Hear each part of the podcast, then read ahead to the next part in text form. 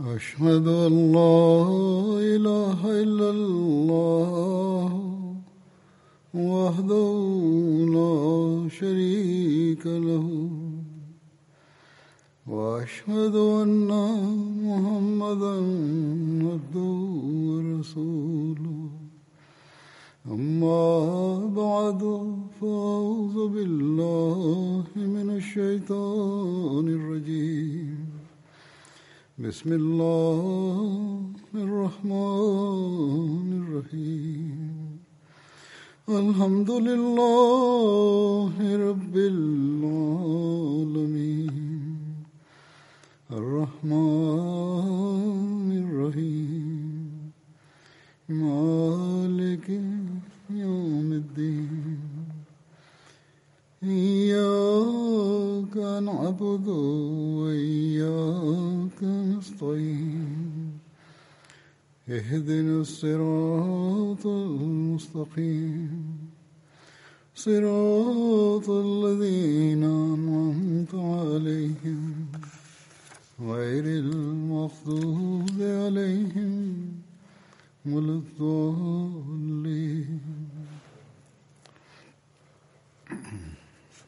இன்று நான் ஹசரத் உமர் பின் ஹத்தாப் ரலியல்லாஹு அவர்களின் நட்குறிப்பை எடுத்துரைப்பேன். ஹசரத் உமர் ரலியல்லாஹன் அவர்கள் பனு அத்தி பின் காப் பின் லோயி கோத்திரத்தைச் சேர்ந்தவர்கள். அன்னாரின் தந்தையார் பெயர் ஹத்தா பின் நுஃபைல். ஓர் அறிவிப்புக்கு ஏற்ப அன்னாரின் தாயார் பெயர் ஹந்தமா பின் ஹாஷிம். இவ்வாறே அன்னாரின் தாயார் அபு ஜஹலுடைய சாச்சாவளி சகோதரி ஆகிறார்கள் வேறு அறிவிப்புக்கு ஏற்ப அன்னாரின் தாயார் பெயர் ஹந்தமா பின் ஹிஷாம். இவ்வாறு அவர்கள் அபு ஜஹலுடைய சகோதரி ஆகிறார்கள் ஆனால் சகோதரி எனும் இந்த அறிவிப்பு அதிகம் ஏற்றுக்கொள்ளப்படுவதில்லை. அபு உமர் கூறுகிறார்கள் அபு ஜஹலின் சகோதரி ஆவார்கள் என்று யார் சொல்கிறாரோ அவர் தவறிழைக்கிறார். இப்படி இருந்திருந்தால் அபு ஜஹல் மற்றும் ஹாரிஸ் ஆகியோரின் சகோதரியாக இருந்திருப்பார்கள். ஆனால் உண்மையில் இவ்வாறு இல்லை. இவர்கள் அவர்கள் இருவரின் சாச்சாவுடைய மகளாவார்கள். இவர்களின் தந்தையார் பெயர் ஹாஷிம்.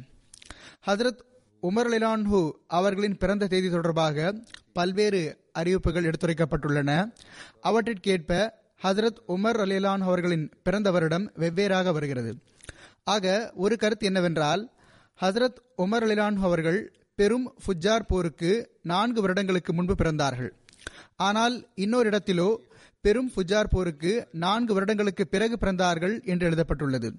இந்த போர் கண்ணியத்திற்குரிய அதாவது போர் தடை செய்யப்பட்ட மாதத்தில் நடைபெற்றதால் மேலும் இது மிகவும் தீய விஷயம் என்பதால் இது ஃபுஜார் போர் என்று அழைக்கப்படுகிறது. இந்த போர் நான்கு கட்டமாக நடைபெற்றது.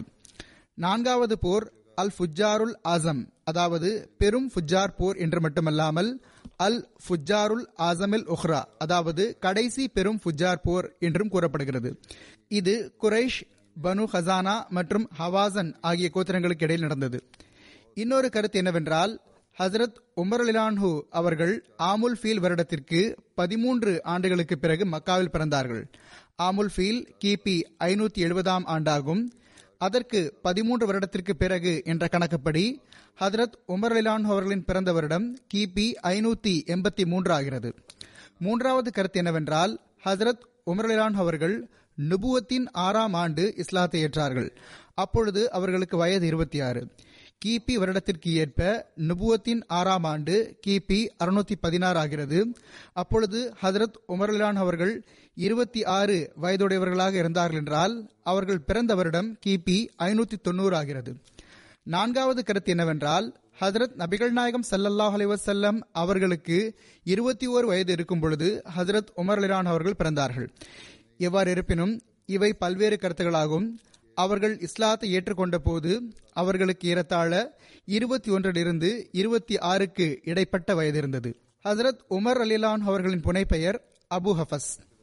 ஹசரத் இப்னு அப்பாஸ் ரலி அல்லாஹ் ஹன்ஹுமா அவர்கள் அறிவிக்கிறார்கள் ஹசரத் நபிகள் நாயகம் சல்லல்லாஹ் அலைவசல்லம் அவர்கள் பதர் போர் நாளன்று தமது சஹாபாவிடம் கூறினார்கள் ஹாஷிம் கோத்திரத்தினரும் வேறு சில மக்களும் கட்டாயத்தினால் குரேஷியர்களோடு வந்துள்ளனர். அவர்கள் நம்மோடு சண்டையிட விரும்பவில்லை என்று எனக்கு தெரிய வந்துள்ளது. ஆக உங்களில் யாராவது ஹாஷிம் கோத்திரத்தைச் சேர்ந்த மனிதர் யாராவது ஒருவரை சந்தித்தால் அவரை கொல்ல வேண்டாம். மேலும் எவர் அபுல் பக்தரியை சந்திக்கிறாரோ அவர் அவரை கொல்ல வேண்டாம். எவர் அப்பாஸ் பின் அப்துல் முத்தலிபை இவர்கள் ஹசரத் நபிகள் நாயகம் சல்லா அலிசல்லம் அவர்களின் சாச்சா ஆவார்கள். சந்திப்பாரோ அவர் அவரையும் கொல்ல வேண்டாம். ஏனென்றால் இந்த மக்கள் கட்டாயத்தினால் குரேஷர்களுடன் வந்துள்ளனர். ஹதரத் இப்னு அப்பாஸ் ரலில்லா ஹன்மா அவர்கள் அறிவிக்கிறார்கள் ஹதரத் அபு ஹுசைஃபா பின் அத்பா நாங்கள் எங்கள் தந்தைமார்கள் மகன்கள் சகோதரர்கள் மற்றும் உறவினர்களையோ கொல்ல வேண்டும். அப்பாஸை விட்டுவிட வேண்டுமா? அல்லாஹின் மீதானையாக நான் அவரை அதாவது அப்பாஸை சந்தித்தால் வாளால் நிச்சயம் அவரை கொன்றுவிடுவேன் என்று கூறினார். அறிவிப்பாளர் கூறுகிறார்கள் இந்த செய்தி ஹதரத் நபிகள் நாயகம் சல்லல்லாஹ் அலிவசல்லம் அவர்களை அடைந்தது. அப்போது ஹதரத் நபிகள் நாயகம் சல்லல்லாஹ் அலிவசல்லம் அவர்கள் ஹதரத் உமர் பின் ஹத்தாப் ரலியல்லாஹன் அவர்களை பார்த்து கூறினார்கள் அபு ஹஃபசே ஹதரத் உமர் அலிலான் அவர்கள் கூறுகிறார்கள் அல்லாஹின் மீதானையாக ஹதரத் நபிகள் நாயகம் சல்லல்லாஹ் அலிவசல்லம் அவர்கள் என்னை அபு ஹஃபஸ் என்ற புனை பெயரை வைத்து அழைத்தது இதுவே முதல் நாளாகும். ஹதரத் நபிகள் நாயகம் சல்லல்லா அலிசல்லம் அவர்கள் கூறினார்கள் அல்லாவின் தூதரின் சாச்சாவின் முகத்தில் வாழ் வீசப்படுமா? ஹதரத் உமர் அலிலான் அவர்கள் கேட்டுக்கொண்டார்கள் அல்லாவின் தூதர் அவர்களே இப்படி சொன்னவருடைய தலையை வாளால் வீசிவிட எனக்கு அனுமதி தாருங்கள். ஹசரத் உமர் அலிலான் அவர்கள் கேட்டுக்கொண்டார்கள் அல்லாஹின் தூதர் அவர்களே இப்படி சொன்னவருடைய தலையை வாளால் சீவிட எனக்கு அனுமதி தாருங்கள். அல்லாஹின் மீதானையாக அவர் அதாவது அபு ஹுசைஃபா நயவஞ்சகத்தை வெளிப்படுத்தியுள்ளார். பிற்காலத்தில் ஹதரத் அபு ஹுசைஃபா கூறிவந்தார்கள் அந்த நாள் நான் சொன்ன அந்த சொல்லின் காரணமாக நான் நிம்மதியாக இருக்கவில்லை. நான் ஷஹீதாக கூடிய விஷயம் எனது இந்த கூற்றுக்கு பரிகாரமாக அமைவதை தவிர வேறு வழி இல்லையே என்று எப்பொழுதும் அஞ்சிக்கொண்டே இருந்தேன். ஆக ஹதரத் அபு ஹுசைஃபா யமாமா போர் என்று ஷஹீதாகிவிட்டார்கள். ஹதரத் ஆயிஷா அலியல்லா அன்ஹா அவர்கள் அறிவிக்கிறார்கள் ஹதரத் நபிகள் நாயகம் சல்லல்லாஹ் அலிவசல்லம் அவர்கள் ஹதரத் உமர் அலிலான் அவர்களுக்கு ஃபாரூக் என்ற பட்டத்தை வழங்கினார்கள். இந்த பட்டத்தின் பின்னணி என்னவாக இருந்தது? இது தொடர்பாக அறிவிப்பு கிடைக்கிறது. ஹசரத் இப்னு அப்பாஸ் அலி அல்லாஹ் அன்ஹுமா அவர்கள் அறிவிக்கிறார்கள் உங்களுக்கு ஃபாரூக் எனும் பட்டம் எவ்வாறு வழங்கப்பட்டது? என்று நான் ஹசரத் உமர் அலிலான் அவர்களிடம் கேட்டேன். ஹசரத் உமர் அலி அல்லான் அவர்கள் கூறினார்கள் ஹசரத் ஹம்சா அலி அல்லாஹன் அவர்கள் எனக்கு மூன்று நாட்களுக்கு முன்பு இஸ்லாத்தை ஏற்றுக்கொண்டார். நான் தற்செயலாக மஸ்ஜித் ஹராமை நோக்கி சென்றபோது அபு ஜஹல் வேகமாக ஏசியவாறு ஹசரத் நபிகள் நாயகம் சல்லல்லாஹ் அலி வசல்லம் அவர்களிடம் சென்றான். பிறகு அவர்கள் ஹதரத் ஹம்சா ரலிலான் அவர்கள் செய்த அனைத்தையும் எடுத்துக் கூறினார்கள். ஹதரத் ஹம்சாவுக்கு தகவல் கிடைத்தபோது அவர்கள் தமது வில்லை எடுத்துக்கொண்டு காபா ஆலயத்தை நோக்கி புறப்பட்டார்கள். குரேஷியர்களின் அந்த வட்டத்தில் எங்கு அபு ஜஹல் அமர்ந்திருந்தானோ அங்கு அவனுக்கு முன்னால் தமது வில் தாங்கலாக நின்று கொண்டார்கள். மேலும் அவனை தொடர்ந்து முறைத்து பார்த்தார்கள். அபு ஜஹல் அவர்களின் முகத்திலிருந்து கோபத்தை உணர்ந்தான். அப்போது அவன் கேட்டான் அபு அம்மாராவே இது ஹசரத் ஹம்சா ரலிலான் அவர்களின் புனை பெயராக இருந்தது அபு அம்மாராவே என்ன விஷயம்? இதை கேட்டவுடனேயே ஹசரத் ஹம்சா ரலிலான் அவர்கள் வேகமாக தமது வில்லை அவனது கன்னத்தில் அடித்தார்கள். அது வெட்டுப்பட்டு அதிலிருந்து ரத்தம் வழிந்தோட ஆரம்பித்து விட்டது. அவர்களின் கோபத்தின் மேல் கொண்ட அச்சத்தின் காரணமாக குரேஷியர்கள் விரைவாக சண்டையை முடித்து வைத்து விட்டார்கள். அறிவிப்பாளர் கூறுகிறார்கள் இவ்வாறு நிகழ்ந்தது என்று ஹதரத் உமர் லிலான் அவர்கள் இந்த சம்பவத்தை எடுத்துரைத்தார்கள். நான் அதை பார்க்கவில்லை. ஹதரத் உமர் லிலான் அவர்கள் கூறுகிறார்கள் அந்த சம்பவம் நடந்து மூன்றாவது நாள் நான் வெளியே சென்றபோது வழியில் எனக்கு மஹசூம் கோத்திரத்தைச் சேர்ந்த ஒரு நபர் கிடைத்தார். நான் அவரிடம் நீங்கள் உங்களுடைய மூதாதையர்களின் மார்க்கத்தை விட்டுவிட்டு முகம்மதுடைய சல்லல்லா அலி செல்லம் மார்க்கத்தை ஏற்றுக்கொண்டீர்களா? என்று கேட்டேன். நான் ஏற்றுக்கொண்டேன் என்றால் அது என்ன பெரிய விஷயம்? என்னை விட அதிகமாக யார் மீது உங்களுக்கு உரிமை இருக்கிறதோ அவர்களும் தான் ஏற்றுக்கொண்டார்கள் என்று அவர் கூறினார். நான் கேட்டேன் ஹசரத் உமர்லான் அவர்கள் கூறுகிறார்கள் நான் கேட்டேன் அது யார்? அவர் கூறினார் உங்கள் சகோதரியும் சகோதரியின் கணவரும். இதை கேட்டுவிட்டு நான் என் சகோதரி வீட்டுக்கு சென்றேன். நான் கதவு அடைக்கப்பட்டிருக்க கண்டேன். அங்கு ஏதோ வாசிக்கப்படும் மெல்லிய ஓசை எனக்கு கேட்டது. எனக்காக கதவு திறக்கப்பட்டது. நான் உள்ளே நுழைந்து விட்டேன். உங்களிடமிருந்து எனக்கு என்ன கேட்டது? என்று கேட்டேன். உங்களுக்கு என்ன கேட்டிருக்கும்? என்று அவர்கள் கூறினார்கள். இந்த உரையாடலில் பேச்சு முத்திப்போனது. நான் மைத்துனரின் தலையை பிடித்து அவரை அடித்து அவருக்கு ரத்தம் வர வைத்து விட்டேன் எனது சகோதரி எழுந்து எனது தலையை பிடித்து இது உனது விருப்பத்திற்கு மாற்றமாக நடந்துள்ளதுதான் என்று கூறினார். அதாவது நாங்கள் இஸ்லாத்தை ஏற்றது உனது விருப்பத்திற்கு மாற்றமான செயல்தான். இவ்வாறு இருப்பினும் பிரிதோர் அறிவிப்பில் சகோதரி காயமுற்றதாகவும் கூட குறிப்பு கிடைக்கப்பெறுகிறது ஹதரத் உமர் அலி அல்லாஹன் அவர்கள் கூறுகிறார்கள் நான் மைத்துனரின் ரத்தத்தை பார்த்தபோது அல்லது சகோதரியின் ரத்தமாகவும் இருக்கலாம். கூறுகிறார்கள் அப்பொழுது எனக்கு வெட்கம் ஏற்பட்டது. நான் அமர்ந்து விட்டேன். எனக்கு இந்த நூலை காட்டுங்கள் என்று சொன்னேன். என் சகோதரி அதை தூய மக்கள் மட்டுமே தொட முடியும். நீங்கள் உண்மையை பேசுகிறீர்கள் என்றால் சென்று குளித்துவிட்டு வாருங்கள் என்று கூறினார். ஆக குளித்துவிட்டு வந்து அமர்ந்து கொண்டேன். அப்போது அவர்கள் எனக்காக அந்த சுவடிகளை வெளியே எடுத்தார்கள். அதில் பிஸ்மில்லா ரஹ்மான் ரஹீம் என்று இருந்தது. நான் இது மிகவும் பரிசுத்தமான தூய்மையான பெயர்களாயிற்றே என்று கூறினேன். அதற்கு பிறகு இருந்தது தாஹா மா அன்சல்னா இலைக்கல் குர் ஆனலி தஷ்கா. அதிலிருந்து லஹுல் அஸ்மாவுல் ஹுஸ்னா வரை இருந்தது. சூரா தாஹாவின் வசனங்கள் இரண்டு முதல் ஒன்பது வரை இருந்தன. உமர் கூறுகிறார்கள் எனது உள்ளத்தில் அந்த மறை குறித்து மாபெரும் மகத்துவம் உருவானது. நான் கூறினேன் குரேஷியர்கள் இதை விட்டு ஓடுகிறார்கள். நான் இஸ்லாத்தை ஏற்றுக்கொண்டேன். ஹதரத் நபிகள் நாயகம் சல்லல்லாஹ் அலிவசல்லம் அவர்கள் எங்கே என்று நான் கேட்டேன். அவர்கள் தாரே அர்க்கம் எனும் இடத்தில் இருக்கிறார்கள் என்று என் சகோதரி கூறினார். நான் அங்கு சென்றடைந்தேன். கதவை தட்டிய போது அங்கிருந்த சஹாபா ஒன்று திரண்டு விட்டார்கள். உங்களுக்கு என்ன ஆனது? என்று அவர்களிடம் ஹம்சா கேட்டார்கள். அவர்கள் உமர் என்றனர். ஹம்சா கூறினார்கள் உமராகவே இருந்தாலும் சரி அவர் வெளியில் கதவருகே நிற்கிறார் என்றால் அவருக்காக கதவை திறந்து விடுங்கள். அவர் நல்ல நோக்கத்தோடு வந்திருந்தால் நாம் அவரை ஏற்றுக்கொள்வோம். அவர் தவறான எண்ணத்தில் வந்திருந்தால் நாம் அவரை கொன்றுவிடுவோம். இந்த பேச்சுக்களை ஹதரத் நபிகள் நாயகம் சல்லல்லாஹ் அலி வசல்லம் அவர்களும் செவியேற்று விட்டார்கள் அன்னார் வெளியே வருகை தந்தபோது ஹதரத் உமர் அல்லான் அவர்கள் கலிமா ஷஹாதத் கூறிவிட்டார்கள். இதை கேட்டதும் வீட்டில் திரண்டிருந்த அனைத்து சஹாபாவும் உரத்த குரலில் அல்லாஹு அக்பர் என்று கூறினார்கள். அதை மக்காவாசிகள் கேட்டனர். நான் அல்லாவின் தூதர் அவர்களே நாம் உண்மையில் இல்லையா? என்று கேட்டேன். ஹசரத் உமர் அலான் அவர்கள் கூறுகிறார்கள் நான் ஹசரத் நபிகள் நாயகம் சல்லா அலி வல்லம் அவர்களிடம் அல்லாவின் தூதர் அவர்களே நாம் உண்மையில் நிலைத்திருக்கவில்லையா? என்று கேட்டேன். அன்னார் கூறினார்கள் ஏன் இல்லை? நான் கேட்டேன் பிறகு இந்த ஒளிந்திருத்தல் இதற்காக நாம் நமது மார்க்கத்தை ஏன் மறைத்து வைத்துள்ளோம்? இதற்கு பிறகு நாங்கள் அங்கிருந்து இரண்டு வரிசைகளில் அணிவகுத்து புறப்பட்டோம். ஒரு வரிசையில் நான் இருந்தேன் இன்னொரு வரிசையில் ஹதரத் ஹம்சா ரலிலான் அவர்கள் இருந்தார்கள். இதுவரை என்றால் நாங்கள் மஸ்ஜித் ஹராமில் நுழைந்தோம். அப்போது குரேஷியர்கள் என்னையும் ஹம்சாவையும் பார்த்தார்கள். அவர்களுக்கு இதற்கு முன் ஒருபோதும் ஏற்பட்டிராத அளவு வருத்தமும் வேதனையும் ஏற்பட்டது.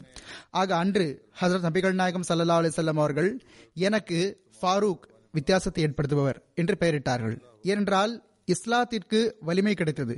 உண்மைக்கும் பொய்யுக்கும் மத்தியில் வித்தியாசம் ஏற்பட்டுவிட்டது.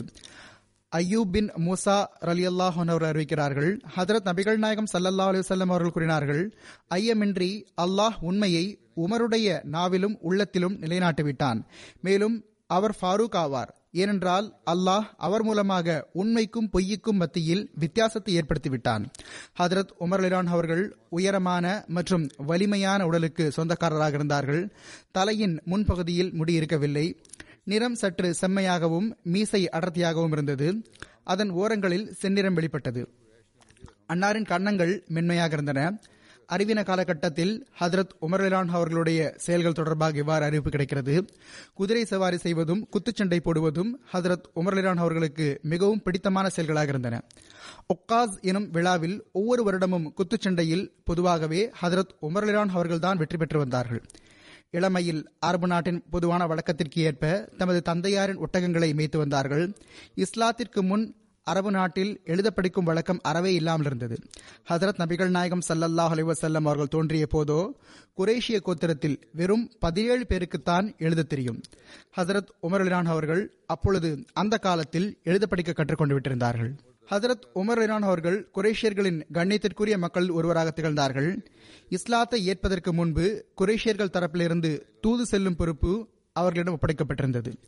குரேஷியர்கள் தமக்கு இடையிலோ அல்லது அவர்களுக்கும் அந்நியர்களுக்கும் இடையிலோ போர் நடக்கும்போது அவர்கள் ஹசரத் உமர் இரான் அவர்களை தூதராக அனுப்பி வந்தார்கள்.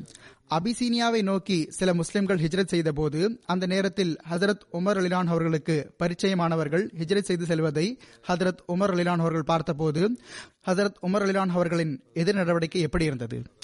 அன்னார் தற்போது இஸ்லாத்தை ஏற்றுக்கொண்டிருக்காத பொழுதும் கடுமையான இயல்புடையவர்களாக இருந்த பொழுதும் அவர்களின் எதிர் நடவடிக்கை மிகவும் உருக்கமானதாக இருந்தது. இது தொடர்பாக ஹசரத் உம்மு அப்துல்லா பின் அபி ஹஸ்மா அவர்கள் அறிவிக்கிறார்கள் அல்லாஹின் மீதானையாக நாங்கள் அபிசீனியா நாட்டை நோக்கி புறப்படலான போது எனது கணவர் ஆமிர் பின் ரபியா தமது ஏதோ ஒரு வேலையாக சென்றிருந்தார்கள். ஆக அந்த நேரத்தில் ஹசரத் உமர் பின் ஹத்தாப் ரலி அல்லாஹன் அவர்கள் வந்தார்கள். என்னிடம் வந்து நின்றார்கள். அவர்கள் அப்பொழுது வரை தமது இணை வைத்தலிலேயே நிலை பெற்றிருந்தார்கள். எங்களுக்கு அவர்கள் தரப்பிலிருந்து வகை வகையான துன்புறுத்தல்களையும் இன்னல்களையும் சகித்துக் கொள்ள வேண்டி இருந்து வந்தது. அந்த பெண்மணி கூறுகிறார்கள் அவர்கள் என்னிடம் உம்மு அப்துல்லாவே எங்கோ பயணமாகும் எண்ணம் தெரிகிறதே என்று கூறினார்கள். அந்த பெண்மணி கூறுகிறார்கள் நான் கூறினேன் ஆம் கண்டிப்பாக நாங்கள் அல்லாவின் பூமியில் புறப்படுகிறோம். செல்கிறோம் எங்கேயோ எங்கு செல்லலாம் என்று தேடுவோம். அல்லாஹின் பூமி மிகவும் விசாலமானது. நீங்களோ எங்களுக்கு அதிகம் தொல்லை கொடுத்துள்ளீர்கள். எங்கள் மீது அதிகம் அநீதி இழுத்துள்ளீர்கள். எதுவரை என்றால் இப்பொழுது அல்லாஹ் எங்களுக்கு ஈடேற்றத்திற்கான வழியை உருவாக்கிவிட்டான். உம்மு அப்துல்லா அறிவிக்கிறார்கள் அல்லாஹ் உங்களோடு இருப்பானாக என்று அன்னார் கூறினார்கள். உம்மு அப்துல்லா அறிவிக்கிறார்கள் எத்தகைய உருக்கம் அவர்களுக்கு ஏற்பட்டிருப்பதை நான் அப்பொழுது பார்த்தேனோ அதுபோன்று முன்னர் ஒருபோதும் பார்த்ததில்லை. அதற்கு பிறகு அவர்கள் சென்று விட்டார்கள். நாங்கள் புறப்பட்டது அவர்களை வேதனையடை செய்துவிட்டது என்று நான் நினைக்கிறேன். உம்மு அப்துல்லா அறிவிக்கிறார்கள் ஆமிர் பின் ரபியா தமது வேலையை முடித்துவிட்டு திரும்பிய போது நான் அவர்களிடம் அப்துல்லாவே இப்பொழுது நீங்கள் உமரின் நிலையை பார்த்திருக்க வேண்டுமே. நமக்காக அவருடைய உருக்கத்தையும் வேதனையையும் பார்த்திருக்க வேண்டுமே என்று கூறினேன். ஆமிர் பின் ரபியா கேட்டார்கள் அவர்கள் இஸ்லாத்தை ஏற்றுக்கொள்வார்கள் என்று உங்களுக்கு நம்பிக்கை இருக்கிறதா? இந்த விஷயத்தால் நீங்கள் தாக்கமடைந்து அவர்கள் இஸ்லாத்தை ஏற்றுக்கொள்வார்கள் என்று நினைக்கிறீர்களா? பெண்மணி கூறுகிறார்கள் நான் ஆமாம் என்று கூறினேன். இதை கேட்ட அவர் அதாவது ஆமர் பின் ரவியா கூறினார் அவர் ஒருபோதும் இஸ்லாத்தை ஏற்றுக்கொள்ள மாட்டார். ஹத்தாபுடைய கழுதை அதாவது உமரலான் அவர்களுடைய தந்தையின் கழுதை இஸ்லாத்தை ஏற்றுக்கொண்டாலும் ஏற்றுக்கொள்ளுமே ஒழிய நீங்கள் பார்த்தவர் இஸ்லாத்தை ஏற்றுக்கொள்ள மாட்டார். உம்மு அப்துல்லா கூறுகிறார்கள் இஸ்லாம் தொடர்பாக ஹசரத் உமர்லிலான் அவர்கள் கொண்டுள்ள கடுமையையும் வன்மையையும் பார்த்து அதனால் நிராசை அடைந்து ஆமிர் பின் அப்துல்லா இந்த விஷயத்தை கூறினார்கள். ஒருவர் இவ்வளவு கடுமையான எதிரியாக இருக்கும்போது அவர் இஸ்லாத்தை ஏற்றுக்கொள்வது எப்படி சாத்தியமாக முடியும்? இந்த சம்பவத்தை எடுத்துரைத்தவாறு ஹதரத் முஸ்லிமோத் ரலிலான் அவர்களும் தமது பாணியில் கூறியுள்ளார்கள் அன்னார் கூறுகிறார்கள் ஹதரத் உமர்லிலான் அவர்களுக்கு இஸ்லாத்தோடு கடுமையான பகைமை இருந்தது.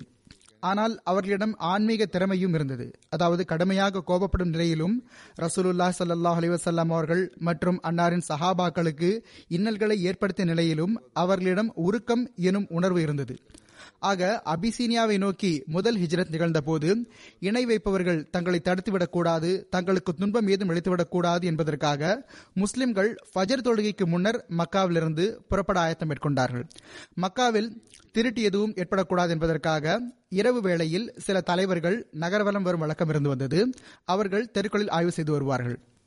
இந்த வழக்கத்திற்கு ஏற்பவே ஹசரத் உமர்லிலான் அவர்களும் இரவில் நகரவலம் வந்து கொண்டிருந்தார்கள். அப்போது ஒரு இடத்தில் வீட்டின் அனைத்து பொருட்களும் மூட்டை கட்டப்பட்டிருப்பதை பார்த்தார்கள்.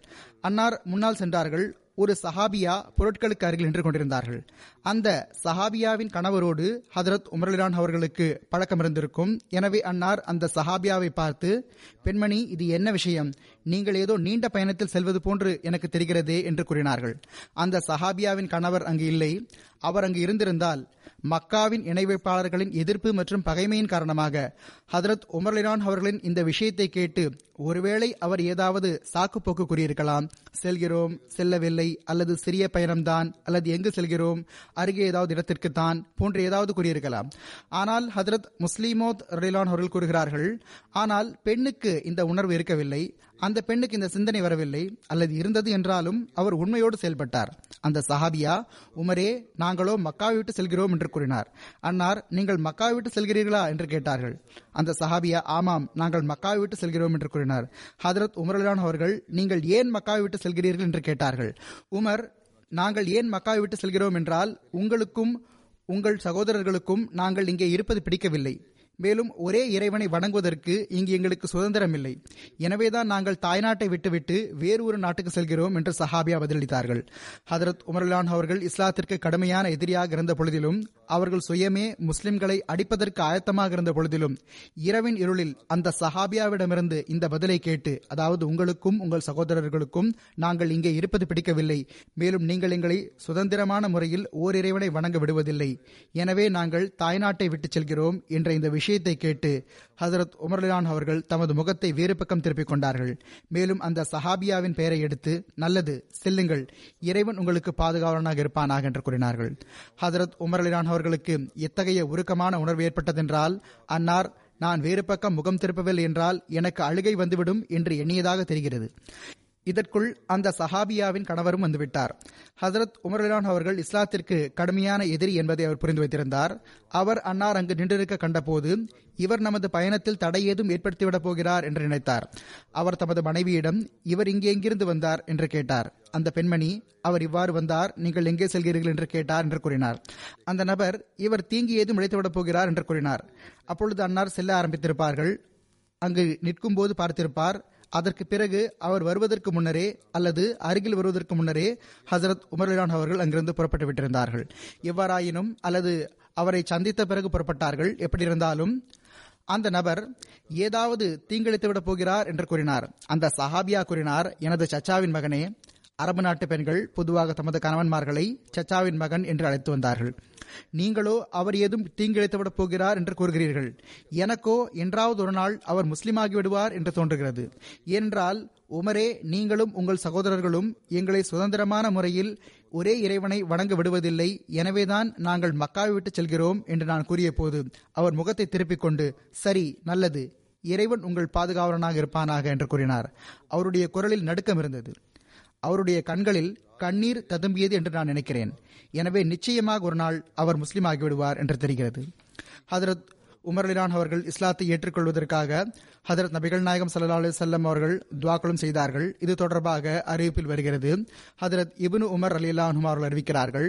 ஹதரத் நபிகள் நாயகம் சல்லல்லாஹ் அலி வசல்லம் அவர்கள் கூறினார்கள் அல்லாஹும் இஸ்இல் இஸ்லாம பி அஹபி ஹாசைனி ரஜுலைனி இலைக்க பி அபி ஜஹலின் அவு பி உமர் பினில் ஹத்தாப் அல்லாஹ்வே அபு ஜஹல் மற்றும் உமர் பின் ஹத்தாப் ஆகிய இந்த இரண்டு நபர்களில் உனக்கு அதிகமாக பிரியமானவர் மூலம் இஸ்லாத்திற்கு கண்ணியத்தை வழங்குவாயாக. இப்னு உமர் அலி அல்லாஹ் அவர்கள் அறிவிக்கிறார்கள் இவர்கள் இருவரில் அல்லாஹுக்கு அதிகம் பிடித்தமானவர்களாக ஹதரத் உமர் அலிலான் அவர்கள் இருந்தார்கள். ஹதரத் இப்னு உமர் அலிலான் அவர்கள் அறிவிக்கிறார்கள் ஹசரத் நபிகள் நாயகம் சல்லல்லாஹ் அலி வசல்லம் அவர்கள் கூறினார்கள் அல்லாஹும் ஐயதி தீன பி உமர் பின் ஹத்தாப். அல்லாஹ்வே உமர் பின் ஹத்தா மூலமாக இஸ்லாத்திற்கு ஆதரவளிப்பாயாக. ஹசரத் ஆயிஷா அலி அல்லாஹ் அவர்கள் அறிவிக்கிறார்கள். ஹசரத் நபிகள் நாயகம் சல்லல்லாஹ் அலி வசல்லம் அவர்கள் கூறினார்கள் அல்லாஹும் ஐசுல் இஸ்லாம பி உமர் பின் ஹத்தாப் ஹாஸ். அல்லாஹ்வே குறிப்பாக உமர் பின் ஹத்தா மூலமாக இஸ்லாத்திற்கு ஆதரவளிப்பாயாக. ஹதரத் உமர் அல்லான் அவர்கள் இஸ்லாத்தை ஏற்றுக்கொள்வதற்கு ஒரு நாள் முன்பு ஹதரத் நபிகள் நாயகம் சல்லாஹ் அலி அவர்கள் இவ்வாறு துவா செய்தார்கள். அல்லாஹும் ஐயதில் இஸ்லாம பி அஹப்பி ரஜுலைனி இலைக்க Umar bin Khattab Amr bin Hisham. அல்லாஹ்வே இந்த இரண்டு நபர்களில் யார் உனக்கு அதிகம் பிரியமானவரோ அவர் மூலமாக இஸ்லாத்திற்கு ஆதரவளிப்பாயாக. உமர் பின் ஹத்தாப் அவ் அமர் பின் ஹிஷாம். அதாவது உமர் பின் ஹத்தாப் மூலமாக அல்லது அமர் பின் ஹிஷா மூலமாக.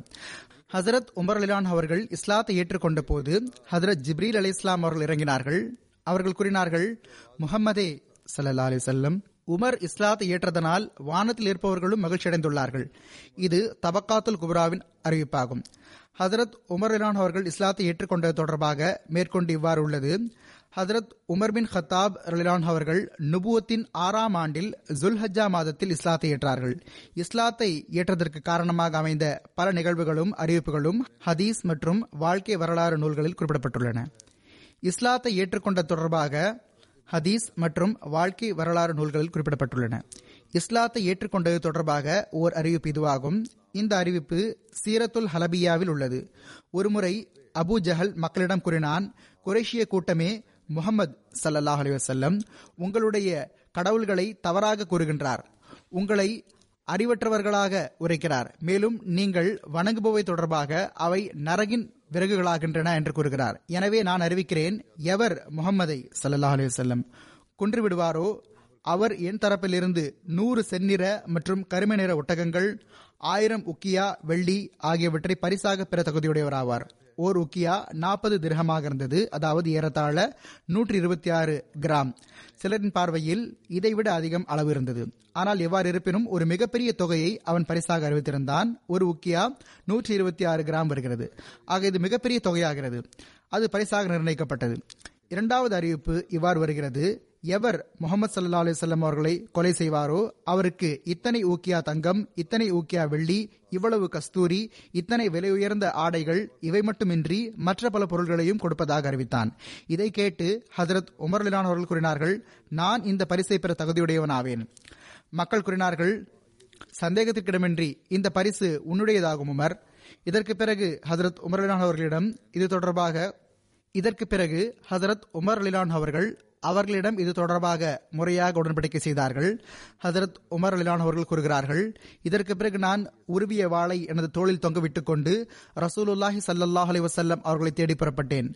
வழியில் ஒரு இடத்தை கடந்தேன். அங்கு ஒரு கன்று அறுக்கப்பட்டுக் கொண்டிருந்தது. நான் அந்த கன்றின் வயிற்றிலிருந்து இவ்வாறு ஓசை வர கேட்டேன். லரீஹ் குடும்பத்தைச் சேர்ந்தவரே லரீஹ் அறுக்கப்பட்டுக் கொண்டிருந்த அந்த கன்றின் பெயராகும். அழைக்கக்கூடிய ஒருவர் அழைக்கிறார். அவர் தெளிவான சொற்களில் கூறுகிறார் அல்லாஹை தவிர வணக்கத்திற்குரியவர் வேறு யாரும் இல்லை முகமது சல்லா அலி சல்லம் அல்லாஹின் தூதராவார்கள். என்று சாட்சி பகர்வதன் பார் அவர் அழைக்கின்றார். என்று சாட்சி பகர்வதன் பால் அவர் அழைக்கிறார்.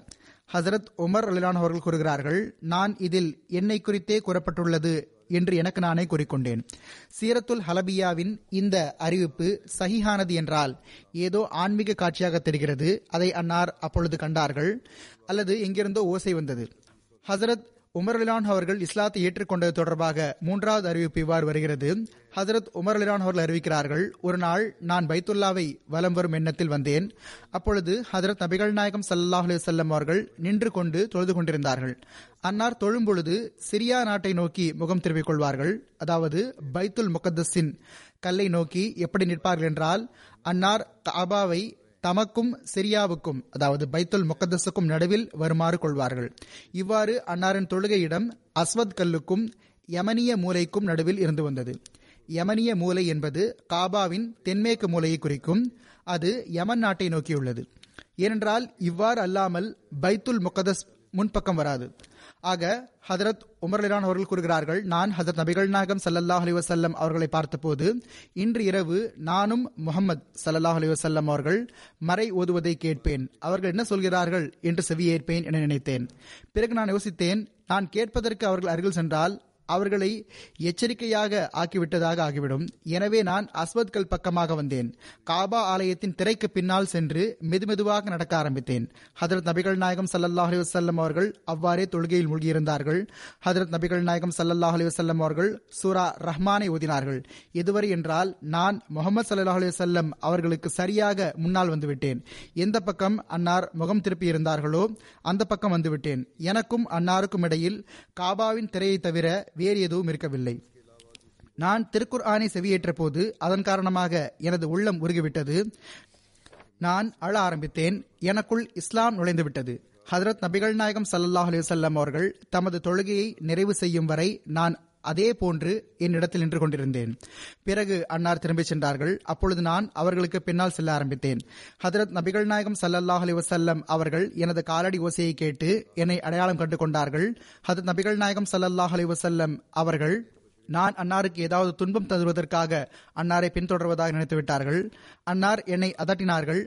ஹத்தாவின் மகனே நீ இவ்வளவு இரவு போன பிறகு எந்த நோக்கத்தில் வந்திருக்கிறாய்? என்று கேட்டார்கள். நான் அல்லாஹின் மீதும் அவருடைய தூதர் சல்லா அலி வசல்லம் அவர்கள் மீதும் அல்லாஹின் தரப்பில் இருந்து வந்திருப்பதன் மீதும் நம்பிக்கை கொள்வதற்காக வந்துள்ளேன் என்று கூறினேன். நான்காவது அறிவிப்பு இவ்வாறு கிடைக்கப்பெறுகிறது. ஓர் இரவு எனது சகோதரிக்கு ஹதரத் உமரான் அவர்கள் இருக்கின்றார்கள் ஓர் இரவு எனது சகோதரிக்கு பிரசவ வலி ஏற்பட்டது. அப்போது நான் வீட்டில் இருந்து புறப்பட்டேன். துவா செய்வதற்காக காபாவின் திரைகளோடு ஒன்றிப்போனேன் அப்பொழுது ஹதரத் நபிகள் நாயகம் சல்லல்லாஹ் அலைவசல்லம் அவர்கள் வருகை தந்தார்கள். அல்லாஹ் நாடிய அளவு அஸ்வத் கல்லுக்கு அருகில் தொழுதார்கள். பிறகு புறப்பட்டு விட்டார்கள். அப்பொழுது நான் அதற்கு முன்பு எப்பொழுதும் கேட்டிராத மறையை ஓத கேட்டேன். ஹதரத் நபிகள் நாயகம் சல்லல்லாஹ் அலிவசல்லம் அவர்கள் புறப்பட்ட போது நான் அன்னாருக்கு பின்னாலேயே செல்ல ஆரம்பித்தேன். அன்னார் யார் என்று கேட்டார்கள். நான் உமராவேன் என்று பதிலளித்தேன். அன்னார் கூறினார்கள் உமரே நீ என்னை இரவிலும் விடுவதில்லை பகலிலும் விடுவதில்லை. இதை கேட்டு நான் அன்னார் எனக்கு எதிராக பத்துவா செய்துவிடப் போகிறார்கள் என்று அஞ்சினேன். ஆக நான் உடனடியாக அஷ்ஹது அல்லா இலாஹ இல்லல்லா வ அன்னக ரசூலுல்லா என்று கூறினேன். அதாவது அல்லாஹை தவிர வணக்கத்திற்குரியவர் எவருமில்லை மேலும் நிச்சயமாக தாங்கள் அல்லாஹின் தூதராவீர்கள் என்று நான் சாட்சி பகர்கிறேன். அப்பொழுது அன்னார் உமரே நீ உனது இஸ்லாத்தை மறைத்து வைக்க விரும்புகிறாயா? என்று கேட்டார்கள். நான் கூறினேன் இல்லை. தங்களை உண்மையான மார்க்கம் வழங்கி அனுப்பிய அவன் மீது ஆணையாக நான் எனது இணை வைத்தலை பகிரங்கமாக பறைசாற்றியது போன்று நான் இஸ்லாத்தை ஏற்றுக்கொண்டதையும் பகிரங்கமாக அறிவிப்பேன் என்று கூறினேன். இதை கேட்ட ஹதரத் நபிகள் நாயகம் சல்லல்லாஹ் அலிசல்லம் அவர்கள் அல்லாஹை புகழ்ந்தார்கள். மேலும் உமரே அல்லாஹ் உன்னை நேர்வழியில் நிலைத்திருக்க செய்வானாக. என்று கூறினார்கள். இதற்கு பிறகு ஹசரத் நபிகள் நாயகம் சல்லல்லாஹ் அலிவசல்லம் அவர்கள் எனது நெஞ்சில் கையை வைத்து எனக்கு உறுதியான பாதத்திற்காக துவா செய்தார்கள். இதற்கு பிறகு நான் ஹசரத் நபிகள் நாயகம் சல்லல்லாஹ் அலிவசல்லம் அவர்களிடமிருந்து சென்று விட்டேன் அன்னார் தமது வீட்டிற்கு சென்று விட்டார்கள். இஸ்லாத்தை ஏற்றுக்கொண்டது தொடர்பாக ஐந்தாவது மற்றும் பிரசித்தி பெற்ற அறிவிப்பு உள்ளது. அதன் ஓரளவு விளக்கம் சுருக்கமாக முன்னரும் எடுத்துரைக்கப்பட்டுவிட்டது அது இவ்வாறு வருகிறது. ஹதரத் அனஸ் பின் மாலிக் ரலியல்லாஹ் அவர்கள் அறிவிக்கிறார்கள் ஒரு நாள் ஹதரத் உமர் லிலான் அவர்கள் வாளை ஏந்தியவாறு புறப்பட்டார்கள். வழியில் ஜுஹ்ரா கோத்திரத்தைச் சேர்ந்த ஒரு நபர் காண கிடைத்தார் அவர் அன்னாரிடம் உமர் எங்கே செல்லும் நோக்கம்? என்று கேட்டார். ஹசரத் உமர் அலிலான் அவர்கள் முகமது சல்லல்லாஹ் அலைஹி அவர்களை கொலை செய்ய போகிறேன் என்று பதிலளித்தார்கள். நவுசுபில்லா. அந்த நபர் முகமது சல்லா அலிசல்லம் அவர்களை கொலை செய்துவிட்டு உங்களால் ஹாஷிம் கோத்திரத்தினர் மற்றும் ஜுஹ்ரா கோத்திரத்தினர் இடமிருந்து பாதுகாப்பாக இருந்துவிட முடியுமா என்று கேட்டார். ஹசரத் உமர் அல்லான் அவர்கள் கூறினார்கள் நீயும் மார்க்கத்தை விட்டு திரும்பி விட்டாய் என்று நினைக்கின்றேன். நீ இருந்த உனது மார்க்கத்தை விட்டு அகன்று விட்டாய் என்று அவரிடம் கூறினார்கள். அந்த மனிதர் கூறினார் உமரே நான் உமக்கு இதைவிட ஆச்சரியமான விஷயத்தை சொல்லட்டுமா? நான் மார்க்கத்தை விட்டு அகன்று விட்டதாக நீ கூறுகிறாய். இதைவிட பெரிய விஷயத்தை கூறுகிறேன். உனது சகோதரி சகோதரியின் கணவர் இருவரும் மார்க்கத்தை விட்டு அகன்று விட்டார்கள். நீ இருக்கும் அந்த மார்க்கத்தை விட்டு சென்று விட்டார்கள். இதை கேட்டவுடன் ஹதரத் உமர்லான் அவர்கள் அவ்விருவரையும் பழித்துரைத்தவாறு அவர்கள் வீட்டிற்கு சென்றார்கள். இருவரிடமும் முஹாஜர்களில் ஒரு சஹாபியான ஹதரத் ஹப்பாப் ரலிலான் அவர்கள் இருந்தார்கள். ஹதரத் ஹப்பாப் ரலிலான் அவர்களின் நட்குறிப்பிலும் நான் முன்னரும் இந்த சம்பவத்தை எடுத்துரைத்துள்ளேன் அவர்கள் ஹசரத் உமர்லான் அவர்களின் குரலை கேட்டதும் வீட்டிற்குள் நுழைந்து கொண்டார்கள். ஹசரத் உமர்லான் அவர்கள் வீட்டிற்குள் நுழைந்த போது நீங்கள் என்ன படித்துக் கொண்டிருந்தீர்கள்? உங்கள் தரப்பிலிருந்து நான் கேட்ட அந்த ஓசை என்ன என்று கேட்டார்கள். அப்பொழுது அவர்கள் சூரா தாகா ஓதி கொண்டிருந்தார்கள். நாங்கள் எங்களுக்குள் பேசிக் கொண்டிருந்தோம் வேறு ஒன்றும் இல்லை என்று கூறினார்கள். ஹசரத் உமர்லான் அவர்கள் நீங்கள் இருவரும் உங்கள் மார்க்கத்தை விட்டு அகன்று விட்டதாக நான் கேள்விப்பட்டேனே என்று கூறினார்கள். ஹசரத் உமர்லான் அவர்களின் மைத்துனர் கூறினார் உமரே உங்கள் மார்க்கத்தை தவிர வேறு ஏதாவது மார்க்கத்தில் உண்மை இருக்கிறதா? என்று நீங்கள் எப்போதாவது ஆழ்ந்து சிந்தித்ததுண்டா? உண்மையை தேட வேண்டும். ஒருவேளை மற்ற மார்க்கத்தில் உண்மை இருக்கலாம் என்று நீங்கள் ஒருபோதும் ஆழ்ந்து சிந்திக்கவே சிந்திக்கவே இல்லை. உண்மையை தேட வேண்டும். ஒருவேளை மற்ற மார்க்கத்தில் உண்மை இருக்கலாம் என்று நீங்கள் ஒருபோதும் ஆழ்ந்து சிந்திக்கவே இல்லை. இதை கேட்டு ஹதரத் உமர் அலிலான் அவர்கள் தமது மைத்துனரை பிடித்து சரமாரியாக அடித்தார்கள். அன்னாரின் சகோதரி தமது கணவரை காப்பாற்றுவதற்காக வந்தார்கள். அப்போது அவர்கள் மீதும் ஹதரத் உமர் அலிலான் அவர்கள் கையோங்கிவிட்டார்கள். இதனால் அன்னாரின் சகோதரியின் முகத்திலிருந்து ரத்தம் வழிய ஆரம்பித்தது. அன்னாரின் சகோதரி கோபத்தில் கூறினார்கள் உமர் உண்மை உங்கள் மார்க்கத்தை தவிர வேறு மார்க்கத்தில் இருந்தால் அல்லாஹை தவிர வணக்கத்திற்குரியவர் எவரும் இல்லை என்று நீர் சாட்சி பகர வேண்டும். மேலும் முகமது சல்லா அலிசல்லம் அவர்கள் அல்லாவின் தூதராவார்கள் என்று என்னிடம் நீ சாட்சி பகர வேண்டும். ஹதரத் உமர்லான் அவர்கள் சோர்வடைந்து விட்ட போது உங்களிடம் இருக்கும் நூலை என்னிடம் தாருங்கள் நான் அதை வாசிக்கட்டும் என்று கூறினார்கள். ஹதரத் உமர்லான் அவர்கள் எழுதுபடிக்க தெரிந்திருந்தார்கள். அன்னாரின் சகோதரி கூறினார் நீங்கள் அசுத்தமாக இருக்கிறீர்கள் யாரும் அதை அசுத்த நிலையில் தொடக்கூடாது. ஆக எழுந்து சென்று குளித்துவிட்டு அல்லது ஒலு செய்துவிட்டு வாருங்கள் என்றார். ஹதரத் உமர்லான் அவர்கள் எழுந்து சென்று ஒளி செய்தார்கள் பிறகு மறை எடுத்து ஓத ஆரம்பித்தார்கள். அது சூரா தாஹாவாக இருந்தது. அவர்கள் இன்னனி அனல்லாஹு லா இலாஹ இல்லா அனஃபுத்னி வகிமிஸ் சலாத்தல் ஜிக்ரி என்ற வசனத்தை ஓதினார்கள்.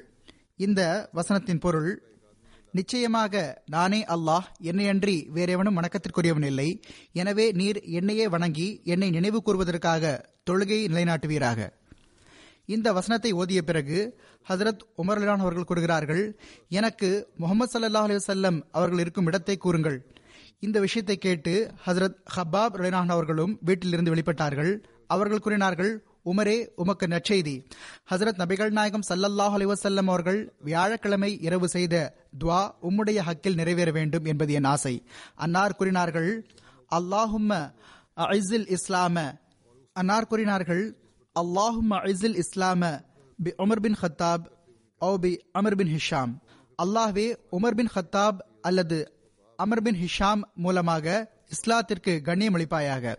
அந்த நேரம் ஹசரத் நபிகள் நாயகம் சல்லா அலி வல்லம் அவர்கள் சஃபா மலைக்கு அருகில் இருந்த அந்த வீட்டில் இருந்தார்கள். ஹசரத் உமர் அலிரான் அவர்கள் நடக்க ஆரம்பித்தார்கள். எதுவரை என்றால் அந்த வீட்டில் நுழைந்து விட்டார்கள். அப்போது வீட்டின் கதவருகே ஹசரத் ஹம்சா ரலிலான் அவர்களும் ஹசரத் தல்ஹா ரலிலான் அவர்களும் ஹசரத் நபிகள் நாயகம் சல்லா அலி சொல்லம் அவர்களின் ஏனைய நபித்தோழர்களும் இருந்தார்கள். ஹசரத் ஹம்சா ரலிலான் அவர்கள் மக்கள் உமரை கண்டு அஞ்சுகிறார்கள் என்பதை பார்த்தபோது கூறினார்கள். உமர் வந்திருக்கிறார் நல்ல எண்ணமுடையவராக அல்லாஹ் அவரை கொண்டு வந்திருந்தால் அவர் இஸ்லாத்தை ஏற்று ஹதரத் நபிகள் நாயகம் சல்லல்லாஹ் அலி வசல்லம் அவர்களை பின்பற்றுவார். இதை தவிர வேறு ஏதாவது எண்ணம் இருக்கிறதென்றால் அவரை கொல்வது எங்களுக்கு சுலபமான செயலாகும். ஹதரத் நபிகள் நாயகம் சல்லல்லாஹ் அலி வசல்லம் அவர்கள் வீட்டிற்குள் இருந்தார்கள். அன்னார் மீது வகி இறங்கிக் கொண்டிருந்தது. அன்னாரும் வெளியே வருகை தந்தார்கள். உமரிடம் வந்து அவரது நெஞ்சில் கையை வைத்து உமரே வலீத் பின் முகைராவிற்கு இறங்கியது போன்று உம்மீதும் அல்லாஹ் இழிவையும் வேதனை அளிக்கக்கூடிய தண்டனையையும் இறக்கும் அந்த நேரம் வரை நீ திருந்த மாட்டாயா என்று கேட்டார்கள். பிறகு அன்னார் அல்லாஹ்விடம் இவ்வாறு துவா செய்தார்கள்.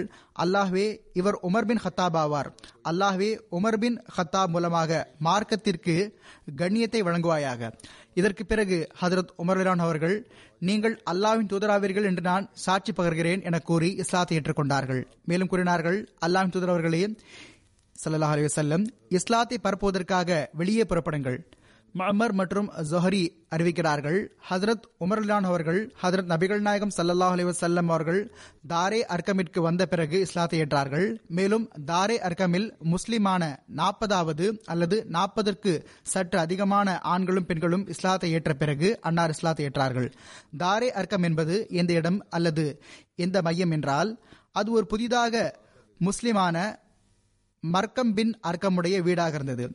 மக்காவிலிருந்து சற்று வெளியில் இருந்தது. அங்கு முஸ்லிம்கள் ஒன்று திரண்டு வந்தனர். அது மர்க்கம் என்பதற்கும் அங்கு முஸ்லிம்கள் ஒன்று திரண்டு வந்தனர்.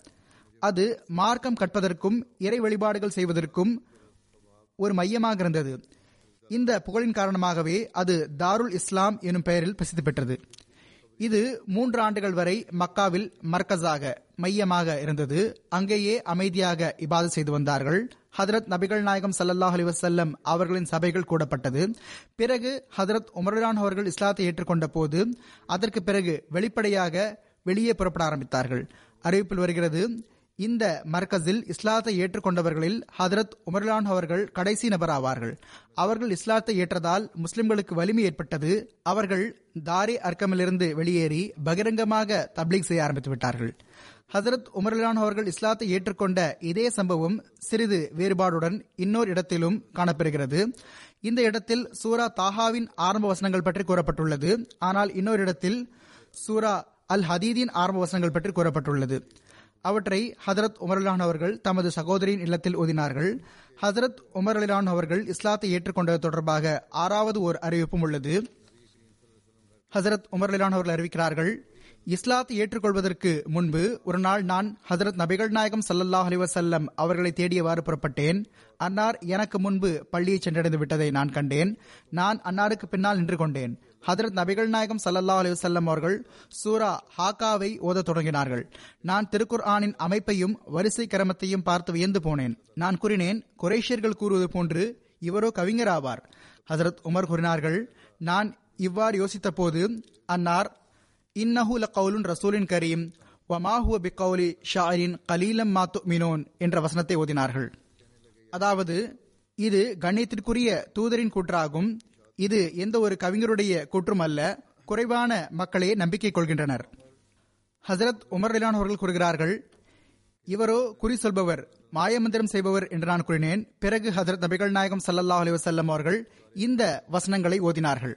வலா பிகோலிகாஹனின் கலீலம்மா தசக்கரூன் தன்சீல மிர் ரப்பில் ஆலமீன் வலவ் தகவல் அலைனா லகாவில் அகாவில் அஹஸ்னா மின் ஹுபில் யமீன் சும்மல லகதஅனா மின்ஹுல் வதீன் ஃபமா மின்கும் மின் அஹதின் அன்ஹு ஹாஜிசீன் இந்த சூறாவுடைய கடைசி வரை அன்னார் திலாவத் செய்தார்கள். இதனுடைய பொருள் இவ்வாறு இருக்கிறது. இது குறி சொல்பவரின் வசனமும் அன்று ஆனால் நீங்கள் அறவே புரிந்து கொள்வதில்லை இது உலகங்களின் இறைவனிடமிருந்து இறக்கப்பட்டதாகும். அவர் எந்த சொல்லையேனும் பொய்யான வெளிப்பாடாக எம்மீது சுமத்தியிருந்தால் நிச்சயமாக நாம் அவரை எம் வலக்கையால் பிடித்திருப்போம். பின்னர் நிச்சயமாக நாம் அவருடைய கழுத்து பெருநரம்பு குழாயை துண்டித்திருப்போம். உங்களுள் எவராலும் அவரை எம்முடைய தண்டனையில் இருந்து காப்பாற்ற இயலாது. ஹதரத் உமர்லான் அவர்கள் கூறுகிறார்கள் அப்பொழுதிருந்து இஸ்லாம் என் உள்ளத்தில் குடிபுகுந்து விட்டது. ஏழாவது ஓர் அறிவிப்பும் கிடைக்கப்பெறுகிறது. அது புகாரியில் அறிவிக்கப்பட்டுள்ளது.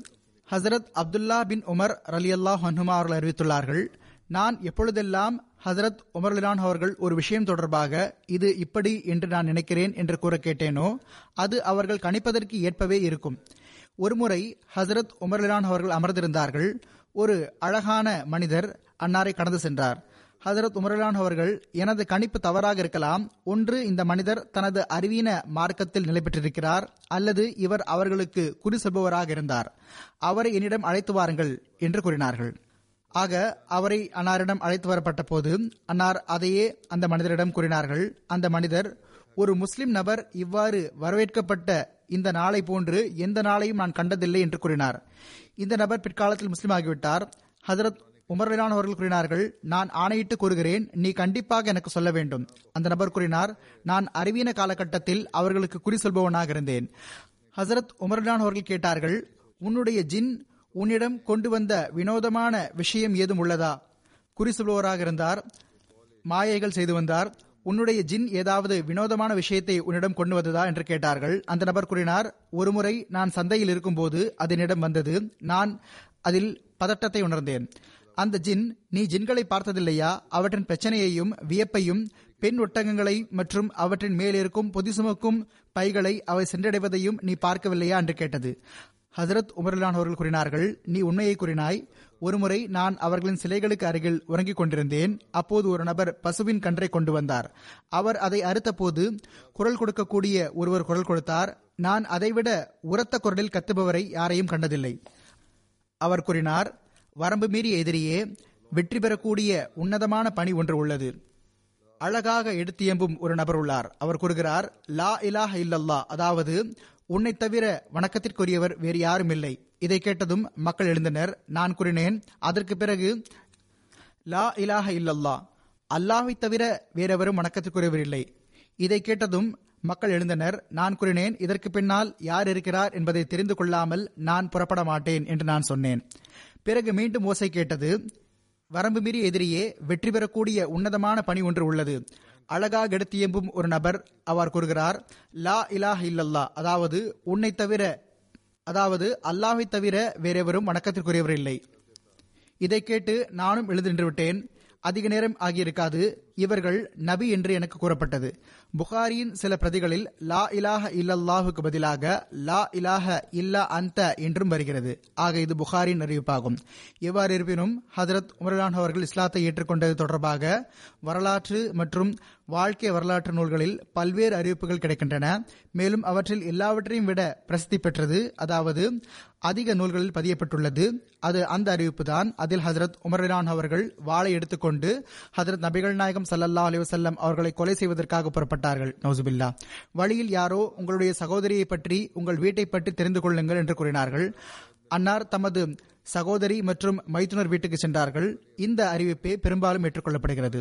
பெரும்பாலான இடங்களில் இதுவே பதியப்பட்டுள்ளது. ஆக எண்ணற்ற அறிவிப்புகள் இன்னும் உள்ளன. அவற்றை நான் எடுத்துரைத்தேன். எவ்வாறு இருப்பினும் யாரெல்லாம் நான் எடுத்துரைத்த இந்த அறிவிப்புகளை சரியானதாக புரிந்துள்ளார்களோ தத்தமது அறிவிப்புகள் மீது அவர்களில் பெரிய வரலாற்று ஆசிரியர்களும் வாழ்க்கை வரலாற்றை எழுதக்கூடியவர்களும் அதிகம் விவாதித்துள்ளார்கள். ஆனால் எவ்வாறு இருப்பினும் சகோதரி மற்றும் மைத்துனர் வீட்டு விவகார அந்த அறிவிப்பை தான் ஆனால் எவ்வாறு இருப்பினும் சகோதரி மற்றும் மைத்துனர் வீட்டு விவகார அந்த அறிவிப்பை தான் சரியானதாக இருக்கிறோம் பிறகு அங்கிருந்து அன்னார் தாரி அர்க்கம் சென்றார்கள். ஹதரத் உமர்லான் அவர்கள் இஸ்லாத்தை ஏற்றுக்கொண்டது தொடர்பாக மேற்கூறப்பட்ட அனைத்து அறிவிப்புகளும் தத்தமது இடத்தில் சரியாக இருக்கலாம். இவ்வாறு கூறலாம் இது சாத்தியமும்தான். ஹசரத் உமர்லான் அவர்கள் இஸ்லாத்தை ஏற்றுக்கொண்டது தொடர்பாக மேற்கூறப்பட்ட அனைத்து அறிவிப்புகளும் தத்தமது இடத்தில் சரியாக இருக்கலாம். இவ்வாறு கூறலாம் இது சாத்தியமும் தான் அதிலிருந்து இந்த முடிவுக்கு வரலாம். அதாவது பல்வேறு சந்தர்ப்பங்களில் ஹதரத் உமர்லான் அவர்களின் உள்ளத்தில் மாற்றங்களின் நிகழ்வுகள் ஏற்பட்டு வந்தன. சிலவேளை மனமாற்ற நிகழ்வுகள் ஏற்பட்டு வந்தன. இறுதி இறுதி அடி எடுத்து வைக்கப்படவில்லை. கடைசி சம்பவம் தமது சகோதரி மற்றும் மைத்துனர் வீட்டில் திருக்குர் ஆணை கேட்கும் போது கடைசி சம்பவம் தமது சகோதரி மற்றும் மைத்துனர் வீட்டில் திருக்குர் ஆணை கேட்டது மற்றும் இஸ்லாத்தை ஏற்றுக்கொள்வதற்காக ஹிலாபத்தின் அவையில் ஆஜராகிவிட்டார்கள் என்பதுதான். கடைசி சம்பவம் தமது சகோதரி மற்றும் மைத்துனர் வீட்டில் திருக்குர் ஆணை கேட்பது மற்றும் இஸ்லாத்தை ஏற்றுக்கொள்வதற்காக நுபுவத்தின் அவையில் ஆஜராகிவிட்டார்கள் என்பதுதான். எவ்வாறு இருப்பினும் அல்லாஹே நன்கறிவான். அப்பொழுது ஹசரத் உமர்லான் அவர்களுக்கு முப்பத்தி மூன்று வயது இருந்தது அன்னார் தமது கோத்திரமான அத்தி கோத்திரத்தினருக்கும் தலைவராக இருந்தார்கள். குரேஷியர்களில் தூதுவர் பொறுப்பும் அவர்களிடமே ஒப்படைக்கப்பட்டிருந்தது. அப்போது அன்னார் பய செய்து இஸ்லாத்தை ஏற்றார்கள். பொதுவாகவே மிகவும் கம்பீரமானவராகவும் வீரராகவும் தைரியசாலியாகவும் இருந்தார்கள். அவர்கள் இஸ்லாத்தை ஏற்றதன் காரணமாக முஸ்லிம்களுக்கு மிகவும் வலிமை ஏற்பட்டது. அவர்கள் தாரே அர்க்கமிலிருந்து வெளியேறி பகிரங்கமாக மஜித் ஹராமில் தொழுகை நிறைவேற்றினார்கள். தாரே அர்க்கமில் நம்பிக்கை கொண்ட கடைசி சஹாபி ஹசரத் உமர் அலிலான் அவர்கள் ஆவார்கள். மேலும் இது நபித்துவத்தின் ஆறாவது ஆண்டின் கடைசி மாதத்தில் நடந்த நிகழ்வாகும். அப்பொழுது மக்காவில் முஸ்லிம் ஆண்களின் எண்ணிக்கை நாற்பதாக இருந்தது. இது தொடர்பாக மற்ற விஷயங்களை இனிவரும் காலங்களில் எடுத்துரைப்பேன் இன்ஷா அல்லாஹ் இப்பொழுது நான் சில மர்ஹூம்களை பற்றி எடுத்துரைக்கின்றேன். அவர்களுடைய ஜனாசாவை தொலை வைப்பேன். முதலாவது ஜனாசா மதிப்பிற்குரிய அஹ்மத் முகமது உஸ்மான் ஷுபூத்தி சாஹிப் அவர்களுடையது. இவர்கள் யமன் நாட்டைச் சேர்ந்த முகமது உஸ்மான் ஷுபூத்தி சாஹிப் அவர்களின் மகனாவார்கள். ஏப்ரல் ஒன்பது இரண்டாயிரத்தி இருபத்தி ஒன்று அன்று. இப்பொழுது நான் சில மர்ஹூம்களை பற்றி எடுத்துரைக்கின்றேன். அவர்களின் ஜனாசாவை தொலை வைப்பேன். முதலாவது ஜனாசா அகமது முகமது உஸ்மான் ஷுபூத்தி சாஹிப் அவர்களுடையது. அவர்கள் யமன் நாட்டைச் சேர்ந்த முகமது உஸ்மான் ஷுபூத்தி சாஹிப் அவர்களின் மகனாவார்கள். ஏப்ரல் ஒன்பது இரண்டாயிரத்தி இருபத்தி ஒன்று அன்று எண்பத்தி ஏழு வயதில் எகிப்தில் வஃத்தாகிவிட்டார்கள். இன்னால் இல்லாஹி வைனா இலஹி ராஜீவன் அகமது முகமது உஸ்மான் ஷுபூத்தி சாஹிப் அவர்கள் யமன் நாட்டின் நகரமான அதனில் பிறந்தார்கள். மதிப்பிற்குரிய குலாம் அகமது சாஹிப் முபல்லிக் அவர்கள் அதன் நகரம் சென்றபோது அந்த நேரத்தில் ஷுபூதி சாஹிப் அவர்கள் பதினான்கு வயதில் பயத் செய்தார்கள். இதற்கு பிறகு அவர்களுக்கு யமன் அஹமதியா ஜம் இதற்கு பிறகு அவர்களுக்கு அஹ்மதியா ஜமாத் யமனில் பல்வேறு பொறுப்புகளில் தொண்டாற்றுவதற்கு நல்வாய்ப்பு கிடைக்கப்பெற்றது. ஒரு நீண்ட காலம் அஹமதியா ஜமாத் யமனுடைய சதராக அவர்கள் தொண்டாற்றி வந்தார்கள். அவர்களுடைய வஃத் வரை அதாவது அவர்களுடைய வஃத் வரை இந்த பொறுப்பில் அவர்கள் இருந்தார்கள். அவர்களுடைய திருமணம் டாக்டர் முகமது அகமது அதனி சாஹிப் அவர்களுடைய மகளான மதிப்பிற்குரிய வசீமா முகமது சாஹிபா அவர்களோடு நடைபெற்றது. இவர்கள் ஹதரத் வாக்களிக்கப்பட்ட மசீல் இஸ்லாம் அவர்களின் சஹாபியான ஹதரத் ஹாஜி முகமதீன் சாஹிப் தஹல்வி மற்றும் சஹாபியா ஹசரத் ஹுசைனா பிபி சாஹிபா ரலி அல்லாஹ் அன்ஹுமா ஆகிய இருவரின் மகன்வழி பேத்தி ஆவார்கள். ஷுபூத்தி சாஹிப் அவர்களுடைய நிக்காவும் பிறகு ரப்பாவிலே நடைபெற்றது. ஆனால் அவர்கள் இல்லாத போது நடைபெற்றது. ஆனால் எவ்வாறு இருப்பினும் பிறகு அவர்களுக்கு மர்க்கஸோடு தொடர்பு ஏற்பட்டது. ஷுபூதி சாஹிப் அவர்களுக்கு ரப்வா செல்வதற்கான நல்வாய்ப்பும் கிடைக்கப்பெற்றது. ஹதரத் முஸ்லிமோத் ரலிலான்ஹு அவர்களை சந்திப்பதற்கான கண்ணியமும் கிடைக்கப்பெற்றது. அங்கு சான்றோர்களையும் சஹாபாவையும் சந்திக்கவும் செய்தார்கள். ஷுபூதி சாஹிப் அவர்கள் பிரிட்டனில் பல்வேறு பல்கலைக்கழகங்களில் நர்சிங் மற்றும் ஹெல்த் மேனேஜ்மெண்டில் உயர்கல்வி பெற்றார்கள். லிவர்பூல் பல்கலைக்கழகத்தில் ஹெல்த் அட்மினிஸ்ட்ரேஷனில் முதுகலை பட்டம் பெற்றார்கள். யமன் நாட்டின் மத்திய சுகாதார நிறுவனத்தின் டீன் பொறுப்பு உட்பட சுகாதாரத்துறையில் ஏறத்தாழ இருபத்தி ஒன்பது ஆண்டுகள் பல்வேறு பொறுப்புகளில் இருந்தார்கள். மத்திய கிழக்கு நாடுகள் மட்டுமின்றி இதர நாடுகளிலும் உலக சுகாதார அமைப்பில் அவர்கள் தற்காலிக ஆலோசகராக பணியாற்றினார்கள். சில காலங்களாக அவர்கள் நோயிற்றிருந்தார்கள். சில மாதங்களுக்கு முன்னால் எகிப்திற்கு அவர்கள் இடம்பெயர்ந்து சென்று விட்டார்கள் மேலும் இங்கு யூகேவிற்கு வருவதற்கு முயற்சி இருந்தது. அங்கு சிகிச்சையும் நடந்து கொண்டிருந்தது. அவர்களுடைய நோய் அதிகரித்து விட்டது. ஆக நோய் அதிகரித்ததன் காரணமாக சில நாட்கள் மருத்துவமனை இருந்துவிட்டு ஏப்ரல் ஒன்பது அன்று அவர்கள் தம்முடைய உண்மையான எஜமானருக்கு முன்னால் ஆஜராகிவிட்டார்கள் மர்ஹூம் அவர்கள் மூசியாக இருந்தார்கள். அவர்களுடைய துணைவியார் மட்டுமின்றி ஒரு மகன் முகமது ஷுபூத்தி சாஹிப் அமெரிக்காவில் மருத்துவராக இருக்கின்றார்கள். மற்றும் மூன்று மகள்களும் பேரப்பேத்திகளும் இருக்கின்றார்கள். மூத்த மகள் யமன் நாட்டில் இருக்கின்றார்கள். ஒரு மகள் ஜெர்மனியில் இருக்கின்றார்கள். மர்வா ஷுபூதி சாஹிபா இங்கு யூகேவில் எம்டிஏ அல் அரபியாவில் தொண்டியாற்றிக் கொண்டிருக்கிறார்கள். மர்வா ஷுபூதி சாஹிபா இங்கு யூகேவில் எம்டிஏ அல் அரபியாவில் தொண்டாற்றிக் கொண்டிருக்கிறார்கள். இவர்களுடைய மகள் மர்வா ஷுபூதி சாஹிபா அவர்கள் கூறுகின்றார்கள் சொர்க்கம் தாயின் காலடிகளில் இருக்கிறது என்பது சரிதான். ஆனால் எங்களுடைய தந்தையிடமிருந்து தாயை போன்ற பரிவை நாங்கள் காணப்பெற்றோம். அல்லது இவ்வாறு கூறலாம் நான் எங்களுக்கு தாய் மற்றும் தந்தையுடைய நேசத்தில் எப்பொழுதும் வித்தியாச உணர்வு ஏற்படவே இல்லை. கூறுகின்றார்கள் எங்களுடைய தந்தை இரையச்சமுடையவர்களாகவும் நற்செயல் செய்யக்கூடியவர்களாகவும் கூறுகிறார்கள் எங்களுடைய தந்தை இரையச்சமுடையவர்களாகவும் நற்செயல் செய்யக்கூடியவர்களாகவும் உயர்வான நட்பண்புகளுக்கு சொந்தக்காரராகவும் மிகவும் பணிவுடையவர்களாகவும் தன்னடக்கமுடையவர்களாகவும் திகழ்ந்தார்கள். பொறுமை மற்றும் உண்மை மற்றும் அமானிதங்களை பெறக்கூடிய மொத்த உருவமாக இருந்தார்கள். ஏழைகளை கருத்தில் கொள்ளக்கூடியவர்களாக இருந்தார்கள். எல்லா மக்களோடும் இன்னும் சொல்வதென்றால் முனித எல்லா மக்களோடும் இன்னும் சொல்வதென்றால் முழு மனித குலத்தோடு அன்பு செலுத்தக்கூடியவர்களாக இருந்தார்கள். இந்த விஷயத்தை எழுதக்கூடிய பலரும் எழுதியிருக்கின்றார்கள். அந்நியர்களும் அவர்களுக்கு தெரிந்தவர்களும் இந்த விஷயங்கள் எழுதியிருக்கின்றார்கள். தம்முடைய பணிகளை மிகவும் நுணுக்கமான கண்ணோட்டத்தோடு செய்து முடிப்பார்கள். நேரத்தை பேணக்கூடியவர்கள் மேலும் வாக்குறுதிகளை நிறைவேற்றக்கூடியவர்கள் பெரும்பாலும் இபாதத்துகளையும் நஃபில்களையும் நிறைவேற்றுவார்கள். ஃபர்ல் தொழுகைகளை முறையாக பேணக்கூடியவர்கள். மகள் கூறுகின்றார்கள் இவர்களுக்கு அதாவது இவர்களுடைய தாய்க்கும் தந்தைக்கும் இரண்டாயிரத்தி இரண்டில் பைத்துல்லாவை ஹஜ் செய்வதற்கான நட்பாக்கியம் கிடைக்கப்பெற்றது. யமன் நாட்டின் பொறுப்பு சதரான ஹாலித் அல் பசரி சாஹிப் அவர்கள் கூறுகின்றார்கள் மர்ஹூம் அவர்கள் முதிய வயது இருந்தும் கூட மிகவும் கம்பீரமான தோற்றத்திற்கு சொந்தக்காரராக இருந்தார்கள் நல்ல இயல்பு கூடியவர்களாகவும் எப்பொழுதும் புன்சிரிக்கக்கூடியவர்களாகவும் வள்ளலாகவும் விருந்தோம்பல் செய்யக்கூடியவர்களாகவும் இருந்தார்கள். ஒவ்வொரு அகமதியோடும் கருணுடைய கருணையுடைய தந்தை ஒவ்வொரு அகமதியோடும் கருணையுடைய தந்தையை போன்று நடந்து கொண்டிருந்தார்கள். எப்பொழுது ஜமாத்திற்கு ஏதாவது தேவை ஏற்பட்டாலும் தம்முடைய ஜேபில் இருந்து செலவு செய்வார்கள். ஜமாத்திற்கு பயன்படும் பொருட்கள் உதாரணமாக பிரிண்டர் ஃபேக்ஸ் மெஷின் போன்றவற்றை தாமே வாங்குவார்கள். ஏழை இயலாதவர்களுக்கு மிகவும் கருணையோடும் பரிவோடும் அவர்கள் அனுதாபம் காட்டுவார்கள். ஒவ்வொரு ஏழை அகமதிக்கும் அவர்கள் தாராளமாக செலவு செய்வார்கள். அனாதைகளான அகமதிகள் விதவைகளான அகமதி பெண்களுக்கு அவர்கள் பாதுகாவலர்களாக இருந்தார்கள். மேலும் போரினால் பாதிக்கப்பட்ட ஒரு குடும்பத்திற்கு அவர்கள் ஒவ்வொரு மாதமும் வீட்டு வாடகையை செலுத்தி வந்தார்கள். வயது முதிர்ந்த நிலையிலும் கூட இரண்டாயிரத்தி பதினெட்டாம் ஆண்டில் அதன் நகரத்திலிருந்து சனா என்ற பகுதிக்கு இருபது மணி நேரம் நீண்ட பயணத்தை மேற்கொண்டு அவர்கள் மிகவும் கஷ்டமான பயணத்தை மேற்கொண்டார்கள்.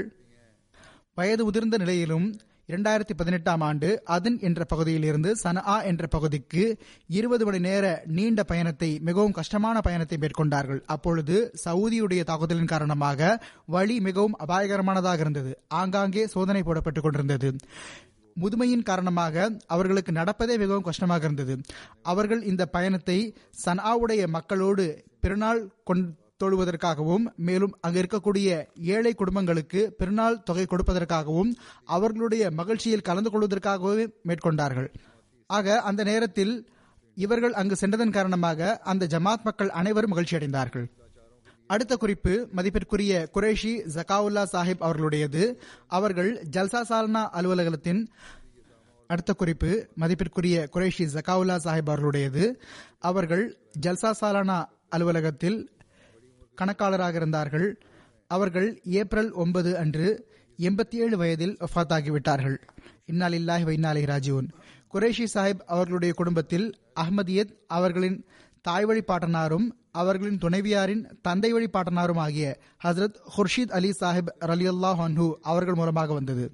ஹதரத் வாக்களிக்கப்பட்ட மசி அலி இஸ்லாம் அவர்கள் சியால்கோட் சென்றபோது ஹதரத் ஹுர்ஷித் அலி சாஹிப் அவர்கள் பதினாறு வயதில் ஹதரத் வாக்களிக்கப்பட்ட மசி அலி இஸ்லாம் அவர்களிடம் பைய செய்யும் நட்பாக்கியம் பெற்றார்கள்.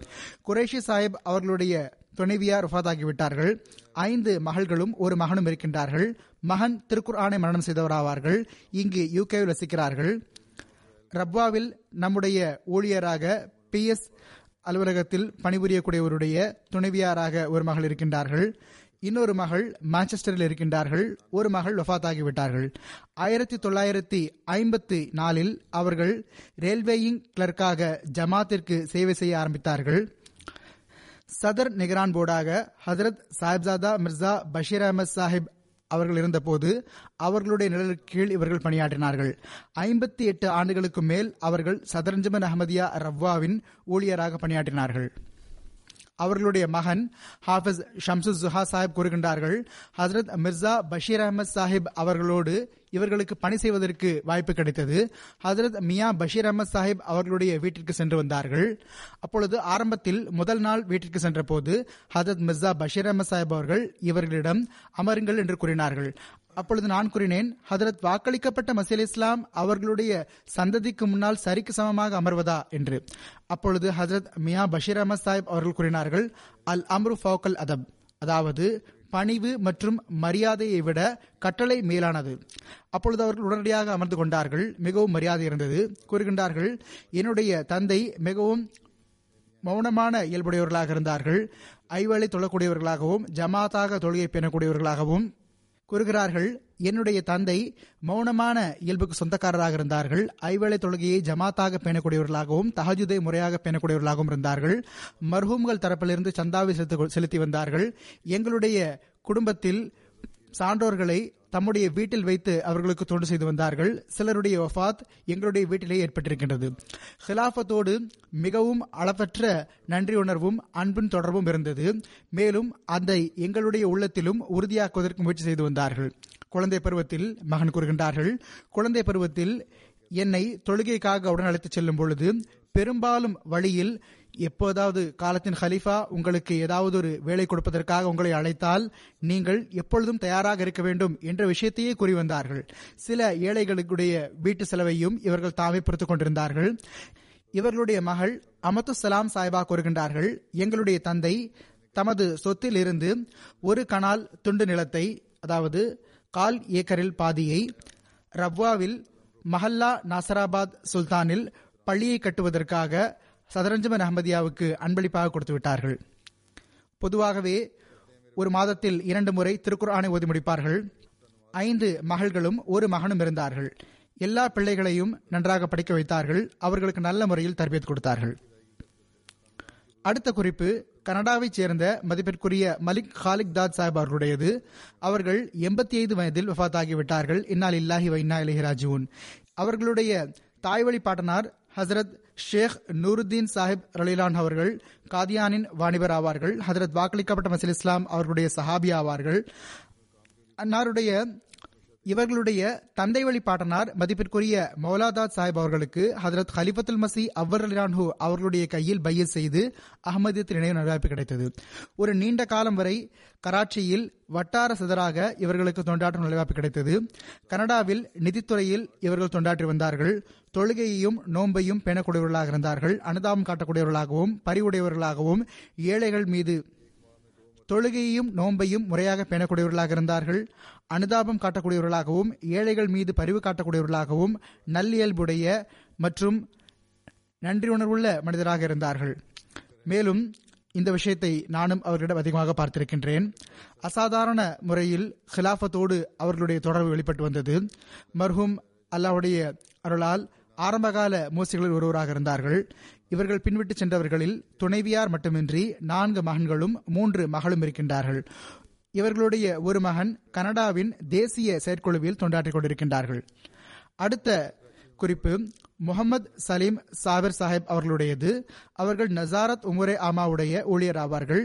மார்ச் இருபத்தி ஏழு அன்று தமது எழுபத்தி ஏழாவது வயதில் ஒஃபாத் ஆகிவிட்டார்கள் இன்னால் இல்லாஹி வைனா இலஹி உன் சலீம் சாபிர் சாஹிப் அவர்களுடைய குடும்பத்தில் அகமதியத் ஹதரத் வாக்களிக்கப்பட்ட மசி அலி இஸ்லாத்து வசலாம் அவர்களின் சஹாபியான இவர்களுடைய தந்தை காதியானுக்கு அருகிலுள்ள வஞ்சவா என்ற பெயரையுடைய கிராமத்தில் வசிக்கக்கூடியவர்களாக இருந்தார்கள்.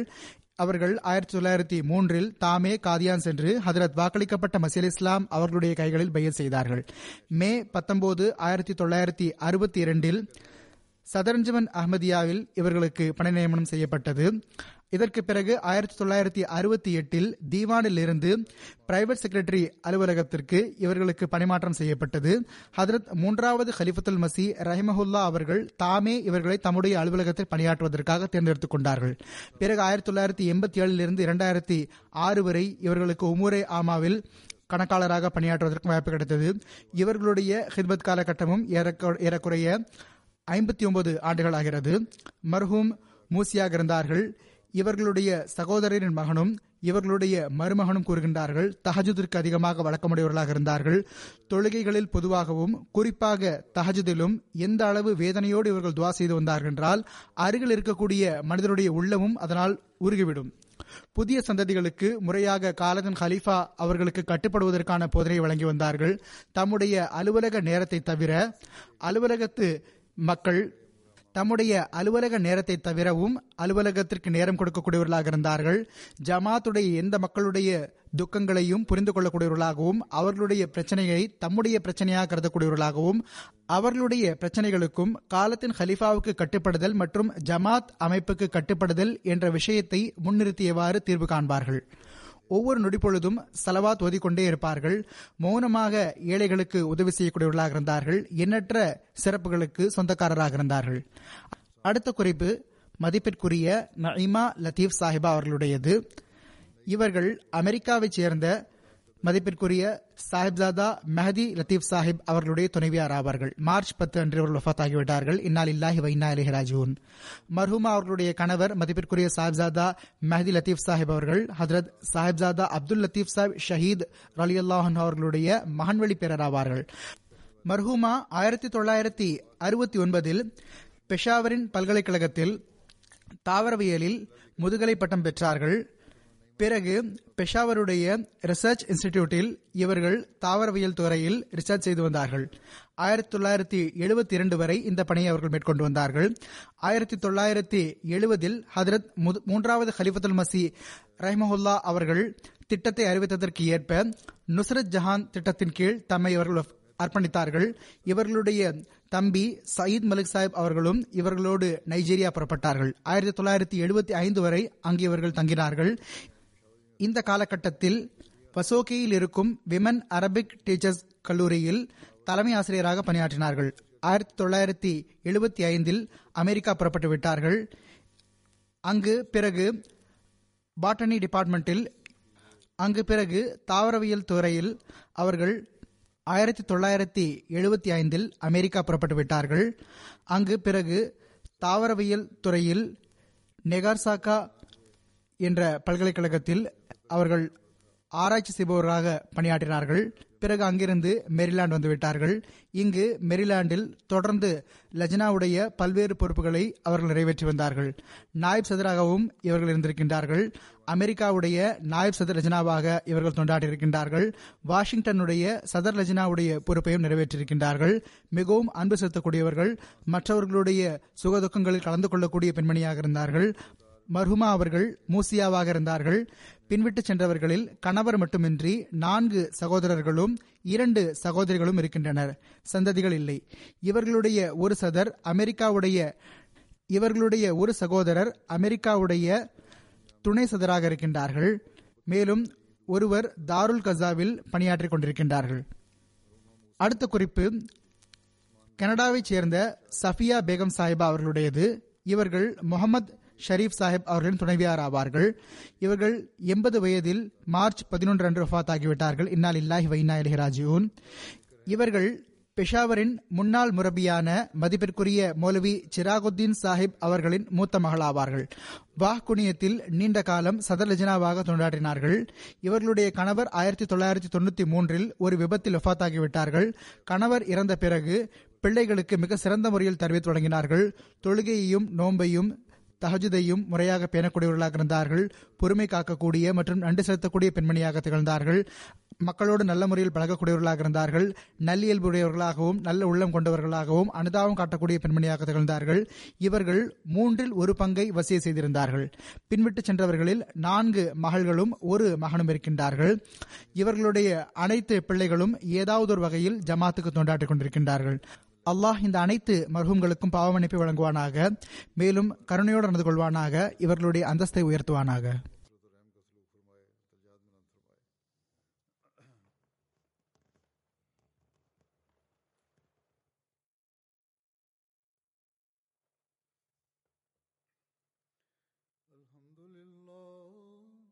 الحمد لله نحمده ونستعينه ونستغفره ونؤمن به ونتوكل عليه ونعوذ بالله من شرور أنفسنا ومن سيئات أعمالنا.